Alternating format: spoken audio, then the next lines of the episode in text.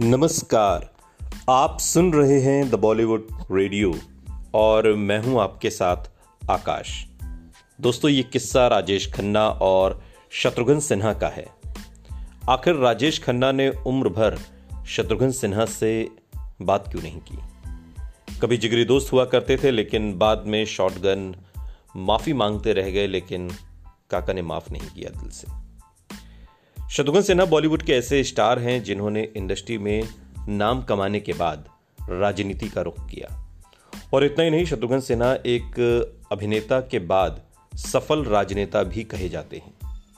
15 जुलाई साल 1946 को बिहार के पटना ज़िले में जन्मे शत्रुघ्न सिन्हा कायस्थ परिवार से आते हैं। अपने चार भाइयों में सबसे छोटे शत्रुघ्न परिवार में सबसे लाडले और नटखट रहे। शत्रुघ्न के पिता भुवनेश्वरी प्रसाद सिन्हा पेशे से डॉक्टर थे। भुवनेश्वरी के चार बेटे हुए, जिनके नाम राम, लक्ष्मण, भरत और शत्रुघ्न रखे गए। डॉक्टर भुवनेश्वरी अपने दो बेटों को साइंटिस्ट और दो को डॉक्टर बनाना चाहते थे। शत्रुघ्न के दो बड़े भाई साइंटिस्ट बन गए और एक भाई डॉक्टर बन गया। शत्रुघ्न भी पढ़ाई में अच्छे थे, लेकिन उनका मन शरारतों में ज़्यादा लगता था।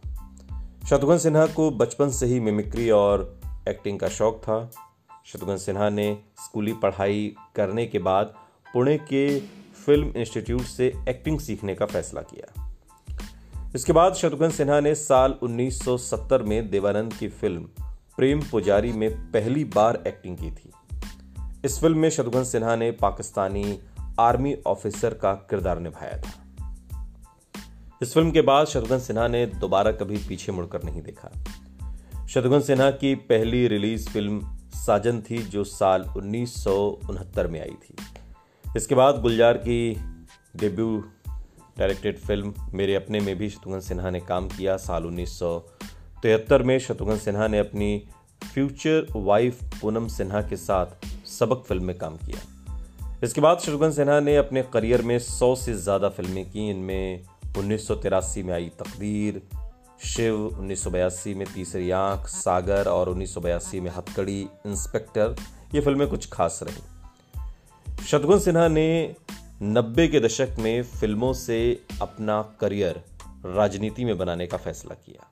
और यहीं से शत्रुघ्न सिन्हा के अज़ीज़ दोस्त राजेश खन्ना के साथ बुराई का जो सिलसिला है, वो एक तरीके से शुरू होता है।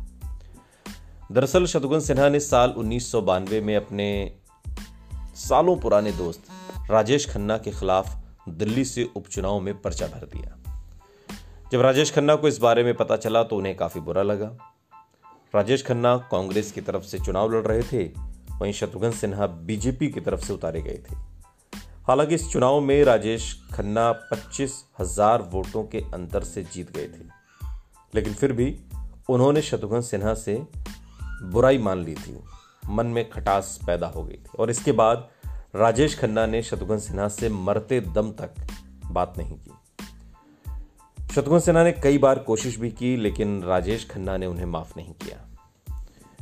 कुछ समय पहले एक इंटरव्यू में शत्रुघ्न सिन्हा ने इस बात का ज़िक्र भी किया था, जिसमें शत्रुघ्न सिन्हा ने बताया कि हमारी दिल्ली चुनाव में सियासी फाइट हो गई थी। इस बात को लेकर काका काफ़ी गुस्सा हो गए थे, उन्होंने मुझे माफ़ नहीं किया। इसके बाद मैंने कई बार माफ़ी मांगने की कोशिश भी की, लेकिन उन्होंने माफ़ नहीं किया। बाद में यही किस्सा शत्रुघ्न सिन्हा के साथ भी दोहराया गया। शत्रुघ्न सिन्हा के खिलाफ भी शेखर सुमन ने चुनाव लड़ा था। साल 2014 में हुए चुनावों में शत्रुघ्न सिन्हा पाटलिपुत्र सीट से मैदान में थे और यहीं से शेखर सुमन ने भी पर्चा भर दिया। हालाँकि शत्रुघ्न सिन्हा ये चुनाव जीत गए, वहीं शेखर सुमन को इसमें हार का सामना करना पड़ा। लेकिन राजेश खन्ना ने ताउम्र शत्रुघ्न सिन्हा से बात नहीं की।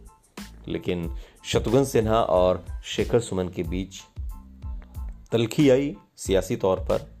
बाद में शेखर सुमन सियासत से दूर भी हो गए और शत्रुघ्न सिन्हा भी अब बीजेपी छोड़कर टीएमसी में कांग्रेस से होते हुए आए हैं। राजनीति है, राजनीति में कुछ भी होता है। ये बात काका नहीं समझ पाए, लेकिन शत्रुघ्न सिन्हा समझते हैं। सुनते रहिए। द बॉलीवुड रेडियो सुनता है सारा इंडिया।